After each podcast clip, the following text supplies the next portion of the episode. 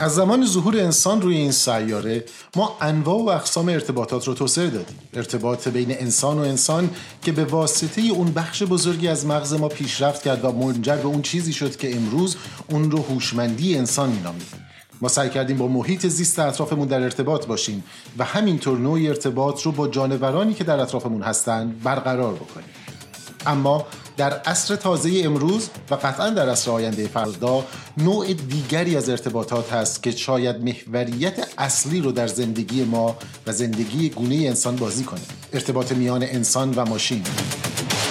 ارتباطی که از زمان ظهور کامپیوترها شکل و شمایل تازه‌ای به خودش گرفت. از زمانی که ما در واقع ابزارهایی رو ساختیم که موفق شدن بخشی از کارهای ما را انجام بدن محاسبات ما را انجام بدن تا امروز که بخش بزرگی از زندگی روزمره ما به واسطه ارتباطی که با انواع و اقسام ماشینهای عمدتا دیجیتال و الکترونیکی برقرار می‌کنیم ارتباط انسان و ماشین مسئله فوق‌العاده مهمیه.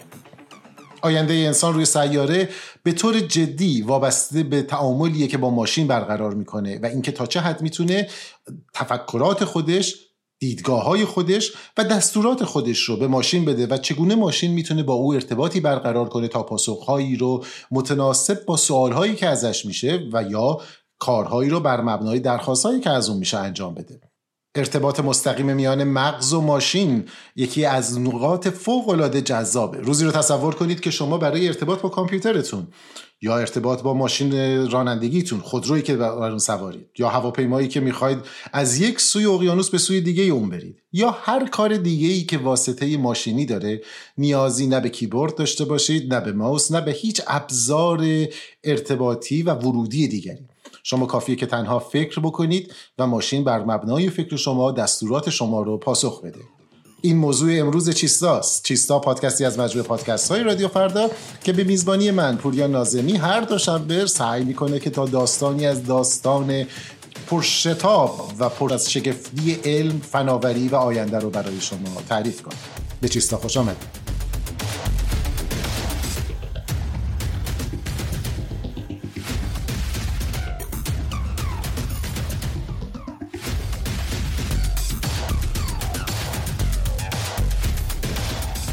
در روزهای اخیر سری به دنیای فناوری زده باشین تقریبا غیر ممکنه که خبر آزمایش مورد تایید FDA سازمان فدرال نظارت بر دارو و غذای ایالات متحده درباره تراشه شرکت نورولینک رو نشیده باشه نورولینک یکی از شرکت های زیر مدیریت ایلان ماسک است آینده نگر و فناور به نام و در واقع مشهور دوران ما که البته مثل همه پروژه های دیگرش این پروژه هم با نقدها، نظرات مختلف و امیدواری های فراوونی آغاز شد و ادامه داره.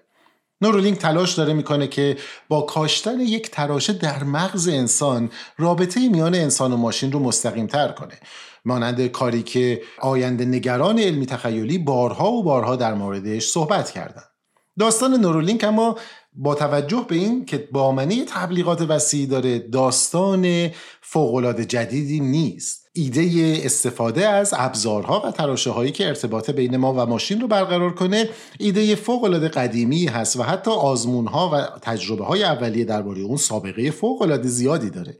پیش از اون آینده نگران و داستانگویان علمی تخیلی در برخی از داستانهای مهم و تاثیرگذارشون که حالا عمدتا برای کسانی که علاقمند به ادبیات علمی تخیلی هستند در زیرگونه یا ژانر سایبرپانک طبقه بندی میشه صحبت از آینده ای می‌کنن که این ارتباط بین مغز و ماشین به امری رایج و عادی بدل شده. پیشگامان مانند ویلیام گیبسون نیل استفانسون و بقیه درباره این صحبت کردن و داستانهای درخشانی دارن. اما اگر شما یه مقدار به واسطه سینما و تلویزیون با این ژانر آشنا هستید شاید معروف ترین و شناخته شده ترین داستانی که در پرده سینما دادید مجموعه ماتریس هستش و اگر در سریال های تازه تر در واقع در نتفلیکس و امثال اون این داستان ها رو دنبال کرده باشید. سریالی که بر مبنای کتاب ریچارد مورگان تبدیل به سریال شده به نام آلتر کربون یکی دیگه از جدیدترین و نمونه های جذاب کاربرد این تکنولوژی در آینده است. آینده ای که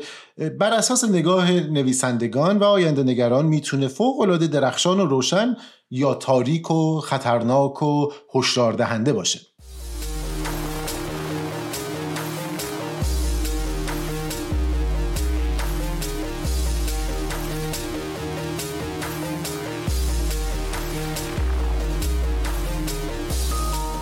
قبل از اینکه به داستان نورولینک برسیم و به اون بپردازیم شاید بد نباشه راجع به این صحبت کنیم که اساسا چرا گروهی از محققان و آینده نگران به فکر استفاده از این واسطه هستند؟ به طور خلاصه زمانی که داریم از این رابطه صحبت می‌کنیم در شرایط آینده نگرانش یا اون شرایطی که در پروژه هایی مثل نورولینک راجع بهش حرف میشه صحبت بر این هستش که ما بتونیم یا با ابزارهایی که به شکل اعمال جراحی تهاجمی مثل اینکه ما جمجمه رو باز بکنیم یک تراشه الکترونیک رو درون بخشی از مغز کار بذاریم یا با استفاده از روش های کمتر تهاجمی مثل اینکه نوعی کلاه رو شما بر سرتون بذارید این کلاه بتونه با سنسورهای مختلف جریانهای مغزی شما رو دنبال بکنه و اون رو تبدیل به فرمانهای قابل فهم ماشین بکنه. طبیعتا در یه نگاه آیندگرانه استفاده از تراشه هایی که در مغز کار گذاشته میشه جذابیت بیشتری داره. حالا یا مغز یا در برخی از روایت های ممکنه که به ساقه مغز یا از اون طرف به سلسله رشته اعصابی که در ستون فقرات ما قرار داره وصل بشه.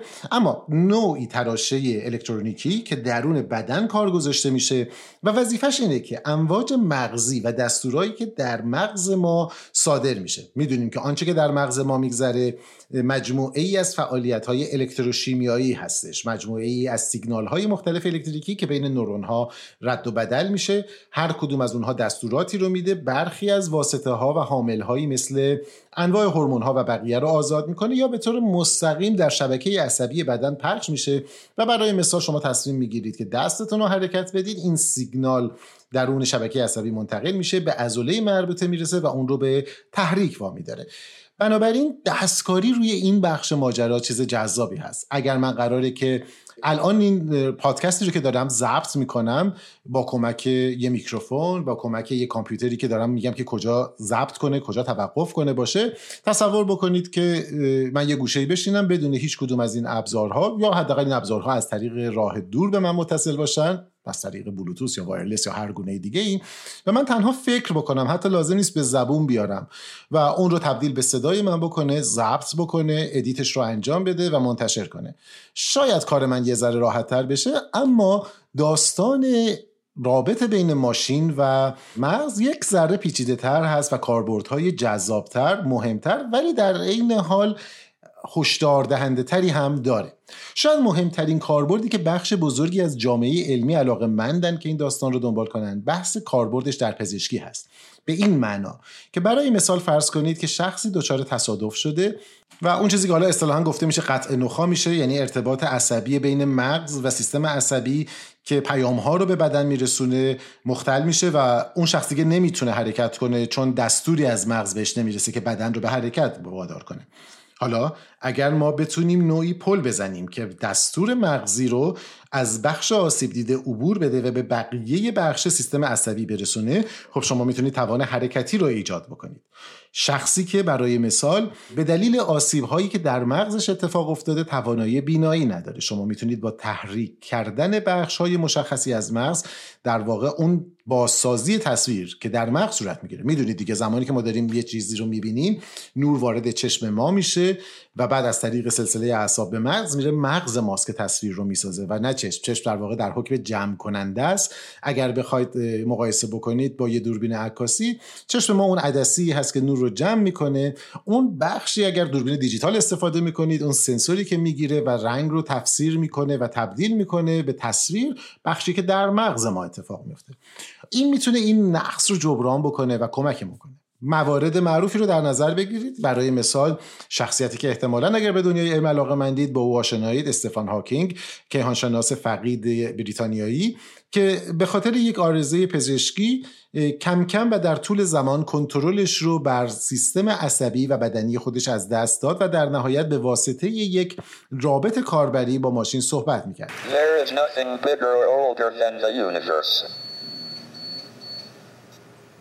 questions I would like to talk about are 1. Where did we come from? How did the universe come into being? Are we alone in the universe? Is there alien life out there? What is the future of the human race? اون نسخه نسخه فوق العاده ابتدایی بود و با حرکت چشم در واقع مجبور بودش که کلمات رو انتخاب کنه و پیش ببره. حالا تصور بکنید که ما یک چیپ رو در مغز هاکن کار میگذاشتیم و بدون اون دشواری های واسطه او تنها با فکر کردن می‌تونست صحبت بکنه می‌تونست صندلیش رو حرکت بده می‌تونست که در واقع بخشی از زندگی عادی خودش رو به دست بیاره.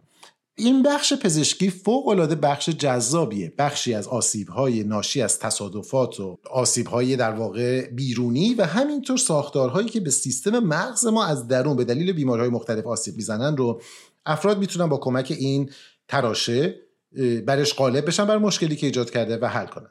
اما همه به دنبال این نیستن. برخی ها فکر می‌کنن و این تصور رو از آینده دارن که اساسا با توجه به اینکه رابطه میان ماشین و نیازمندی ما به ماشین اینکه ما هر روز بیشتر و بیشتر به ابزارهای مختلف دیجیتال برای مثال به طور خاص نیازمند هستیم وصل به شبکه می‌خوایم بشیم خب در شرایط ایدئال و خیلی دورتر چه اشکالی داره که اگر ما بتونیم یه چیپی رو بررسی کنیم این چیپ درون مغز ما باشه اولا این توانایی رو داشته باشه که آنچه که من فکر می‌کنم رو تبدیل به دستوری بکنه که به ماشین بفرسته ماشین اون رو بفهمه و اون خواسته من رو انجام بده.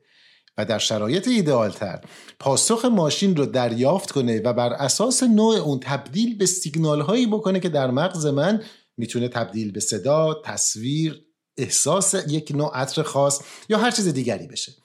شما تصور کنید برای مثال در یک مثال خیلی سادهش شما می‌خواید که از برای مثال یک ابزاری مثل چت جی پی تی یا موتور جستجوی گوگل سوال بکنید که مثلا فرض کنید که منظره آسمان شب در کویر مصر در ایران به چه شکلی هست. کاری که من الان انجام میدم اینه که میرم search می‌کنم یه سری تصویر برام میاد یه سری متن دیگران میادش و من اینها رو می‌خونم یه تصویر رو در ذهنم می‌سازم. حالا تصور بکنید که من بدون که لازم باشه چنین رو انجام بدم صرفا فکر می‌کنم و چیپی که درون مغز من هستش مجموعه ای از فعالیت های مغزی و شبکه عصبی من رو رصد می‌کنه می‌فهمه که چه نوع دستوری دارم میدم اون رو میفرسته برای ماشین جوابش رو می‌گیره و برای مثال اگر تصویری هست از اونجا این رو تبدیل می‌کنه به اون مجموعه ای از عملیات الکتروشیمیایی در مغز که محصولش میشه ایجاد تصویر. و من بدونه که در واقع اونجا بوده باشم می‌تونم اون رو ببینم می‌تونم باد رو احساس بکنم.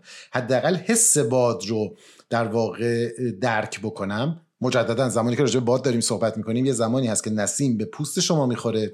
پوست شما احساسش می‌کنه این رو به مغز میفرسته مغز اون رو تفسیر می‌کنه. این بخش حالا شاید سرگرمیگونه و جذاب ماجرا باشه اما کاربردهای عملی و در واقع حتی نظامی داره. کاربردهایی که بیشتر افراد ممکنه نگرانش باشن. شما تصور کنید الان خیلی از حملات نظامی کشورهای مختلف به همدیگه با کمک پهپادها انجام می‌گیره. خلبان اون ابزار پرنده در جای امن تو خونش یا در یک ساز پایگاه امن نشسته صدها کیلومتر ورتر یا هزاران کیلومتر ورتر می‌تونه پرنده رو پرواز بده و اون رو در واقع به هدفش برسونه و هر کاری که دستورش هست انجام بده. حالا تصور بکنید که حتی لازم نباشه که در واقع در جای خاصی باشه یا وابسته به یک سری تکنولوژی هایی باشه که اون رو محدود به مکان می‌کنه اون می‌تونه با ذهنش کنترل کنه شما با ذهنتون می‌تونید خودروتون رو رانندگی بکنید و سریعتر از هر عکس عملی که بخواد مغز به بدن دستور بده و بدن اون رو اجرا بکنه مثلا ترمز بکنه خودروی شما این کار رو انجام بده و براتون توقف بکنه سرعت بگیره هواپیمای شما پرواز بکنه و بقیه داستان ها. مسیر رسیدن به چنین جریانی دو تا بخش مهم داره یه بخشش اینه که اولا من مغز رو بشناسم و بدونم دقیقا فرایندهای تصمیم گیری فرایندهای تصویرسازی فرایندهای ادراک و کلا تفسیر داده های ورودی چگونه صورت می‌گیره؟ زمانی که من الان دارم صحبت می‌کنم کدوم بخش از شبکه اعصاب مغز من و شبکه ارسال و دریافت امواج الکتریکی داره کار می‌کنه؟ و این چه فرقی داره با زمانی که مثلا من دارم یک خاطره تعریف می‌کنم یا زمانی که یک غذا رو مزه می‌کنم یا زمانی که در حال ورزش هستم؟ و بخش دوم ماجرا این هستش که من بتونم این سیگنال ها رو به زبان ماشین تفسیر کنم و برای ماشین بفرستم. حالا اون بخشش که در واقع ماشین جواب بده رو بذاریم فعلا کنار. چند تا چالش جدی در این وسط وجود داره. با وجودی که تحقیقات عملی و آزمایش های اولیه در این مورد از حدود سال 1924 تا الان ادامه داشته و اولین نمونه 1924 بودش. در سالهای اخیر ما پیشرفت‌های بالایی رو به دست آوردیم. یه دلیلش اینه که شناخت ما از مغز داره افزایش پیدا کنه ما هنوز مغز رو به طور کامل نمی‌شناسیم. کشف کامل و درک عملکرد مغز یکی از اون چیزهایی که اصطلاحا بهش میگن جام مقدس در حوزه علوم علوم اعصاب و شناخت مغز علوم شناختی. و هنوز تا اونجا راه زیادی داریم. اگر به اونجا برسیم اون موقع دستاوردهایی که می‌تونیم داشته باشیم خیلی خیلی فراتر از تراشه در واقع ارتباط با ماشین هسته شاید اونجا زمانی باشه که ما بتونیم یه مرحله پیشتر بریم مثل اون چیزی که در کتاب یا سریال آلتر کربون دیدیم. تمام خاطرات و حالا بعضیا معتقدن که کل اون چیزی که ما خداگاهیمون می‌شناسیم کانشسنسمون می‌شناسیم در مغز هستش و اون رو ثبت کنیم. شاید این راهی برای جاودانگی یا حتی انتقال انسان به ماشین باشه. اما اجازه بدین یه ذره خودمون رو محدود کنیم به فضای امروز. بنابراین یک چالش ما اینه که مغز رو بشناسیم. هنوز کامل نمی‌شناسیم اما گام های خوبی رو برداشتیم با کمک تکنولوژی هایی مثل fMRI ما می‌دونیم که در مواقع خاص کدوم بخش های مغزیمون در واقع فعال میشن. چندی پیش تحقیقی بود که لینکش رو می‌تونید در بخش توضیحات ببینید که بعد از اینکه در واقع یک موسیقی رو خاصو از پینک فلوید بخشی از دوال رو ترین کرده بودن مغزو شخص زمانی که داشت رو گوش می‌کرد با فقط بررسی امواج مغزیش تونستن موسیقی رو بازسازی کنن از بیرون. این قطعه موسیقی رو گوش بدین بخش اول در واقع آهنگ اصلی پینک فلوید هست. بخش دوم اون چیزی که از فکر کردن شخص به آهنگ توسط سنسور باز سازی کردن و بنگار که از روی امواج مغزی اون رو شنیدن.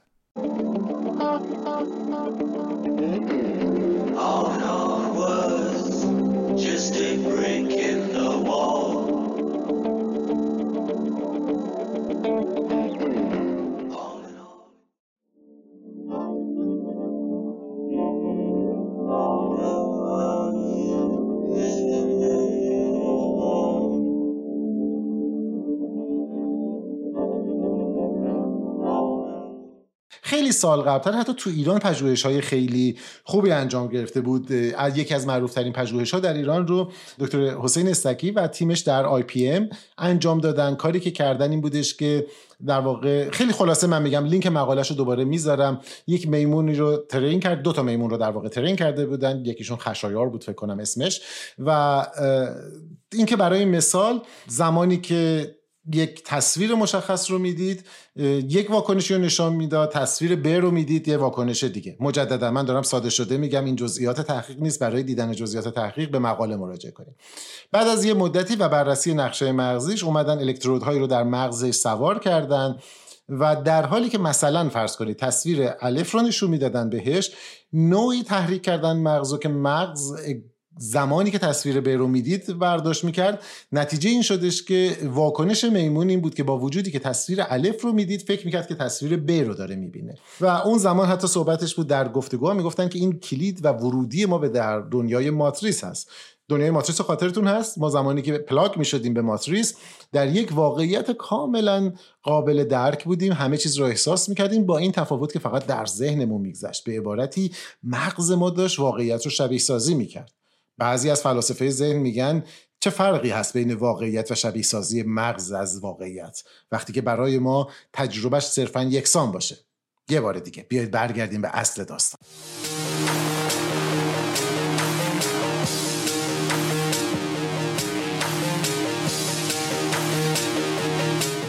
ده 15 سال گذشته این تحقیقات به مراحل جدیتری رسیده. در چندین و چند مورد من فهرست چند تاشو مجددا در بخش توضیحات برای کسانی که علاقه مندن بیشتر بخونن می‌ذارم تراشه هایی با موفقیت آزمایش شده اما خب زمانی که شما شخصی مثل ایلان ماسک رو وارد بازی می‌کنید با اون بازه تبلیغاتی که داره توجه بیشتر بهش جلب میشه.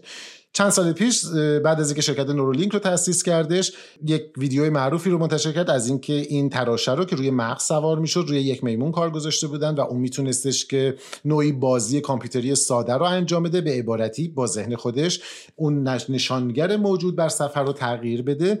و چند وقت پیش اعلام شدش که این شرکت مجوز FDA رو برای آزمایش بالینی یا کارآزمایی بالینی انسانی گرفته و در مدلی که مدل ایلان ماسک و شرکت های تجاری نوپا هستش به جایی که مقاله منتشر بشه ایلان ماسک در یک توییتی نوشتش که آره اولین آزمایش انجام شده و نتایج موفقیت آمیز بوده. ما در مورد این آزمایش خیلی نمی‌دونیم و اطلاعاتی نداریم و اساسا نمی‌دونیم که آیا برای درمان بوده. تنها چیزی که می‌دونیم اینه که گویا شخص سالمه و می‌تونه که کرزر یا نشانگر موس رو با ذهنش حرکت بده. که این چیز ساده ایه توی فرآیند تحقیقی قبلا هم اتفاق افتاده. اما جزئیات رو نمی‌دونیم بنابراین نمی‌تونیم راجع به میزان دقتش یا میزان مهم بودنش فراتر از اینکه خب نام ایلان ماسک است و بنابراین توجه زیادی جلب می‌کنه صحبت بکنیم. تنها نکته که شاید لازم باشه تذکر بدیم اینه که مجوز FDA که گرفته شده به معنی تایید ایمنی نیستش. اصطلاحا مجوزی به نام مجوز فناوری های صد چکن داده شده که به طور محدود بر روی افراد خاص اجازه کارآزمایی داده میشه. اگر بعدش موفق باشه می‌تونن مجوز رو تمدید بکنن. بنابراین این هنوز به این معنی نیستش که FDA یا هر جای دیگه ای این فناوری رو تایید کرده. اما نگرانی هایی هم وجود داره به خصوص در مورد پروژه مثل نورولینک که بیرون فضای آکادمیک داره اتفاق میفته و مدل ساختار توسعه علم در فضای غیر آکادمیک هم این هستش که به جایی که منتشر بشه نتایج عمدتا تبدیل به پتنت یا ثبت اختراع میشه. مثلا ما با جزئیات سر و کار نداریم.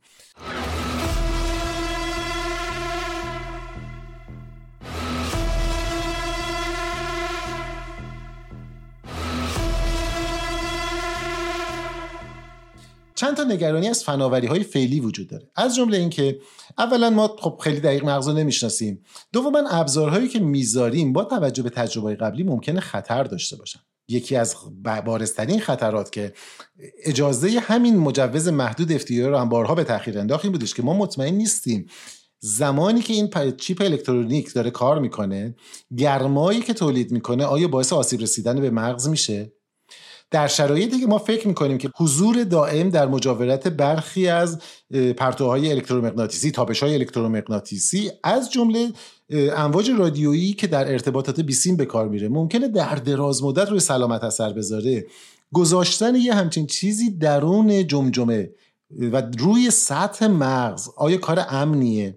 از طرف دیگه اگر این حتی موفق باشه آیا ما راه حل هایی برای درمان نقص های فنی این داریم و شاید گزینه که این روزها به خصوص با جوی که توش هستی مهمتره. اگر زمان این فناوری به دست بخش خصوصی توسعه پیدا بکنه آیا داده هایی که جمع می‌کنه و طبیعتا علاوه بر اون ماشینی که هدف هستش در اختیار شرکت تولید کنندش قرار میده تا کجا مرزهای حریم خصوصی ما رو زیر سوال می‌بره؟ یه زمانی هستش که ما به این نتیجه می‌رسیم که برای زندگی امروز توی خونمون خیلی حریم خصوصی نداریم. مکالمه تلفنی من ممکنه شنود بشه. اگر حرفی تو خونه می‌زنم رو برای مثال دستگاه الکسا ممکنه بشنوه. هر جایی رو که میرم رو می‌تونن با کمک نقشه بررسی بکنن. یه زمانی هست که حرف ناگفته شما و اندیشه بیان نشده شما می‌تونه مورد بررسی قرار بگیره و می‌تونه مورد دیتا ماینینگ یا داده کاوی قرار بگیره.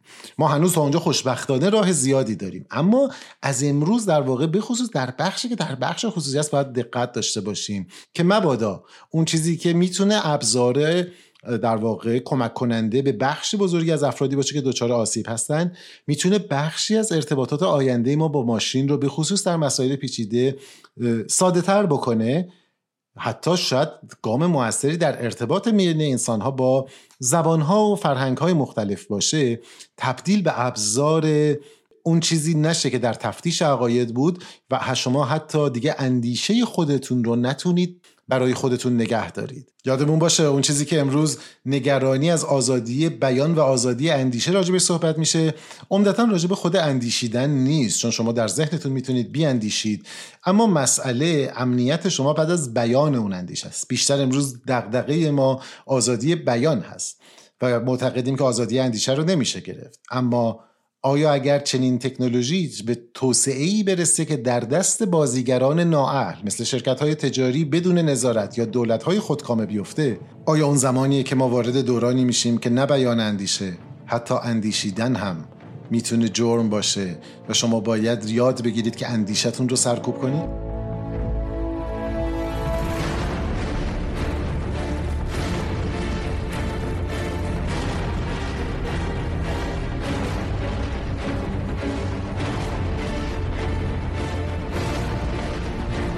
دنیای آینده دنیاهای پر از امید و پر از نگرانیه. اگر نگرانی های درست رو امروز بشنویم می‌تونیم به بخش پر امیدش امیدوارتر باشیم. و اگر چشمامون رو ببندیم و با نوعی ذوق زدگی یا حراس افراطی به ماجرا نگاه بکنیم ممکنه مسیر اصلی رو گم کنیم و خودمون رو در شرایطی ببینیم که نویسندگان علمی تخیلی عمدتا اون رو در آثار هشدار دهنده خودشون تصویر کردن.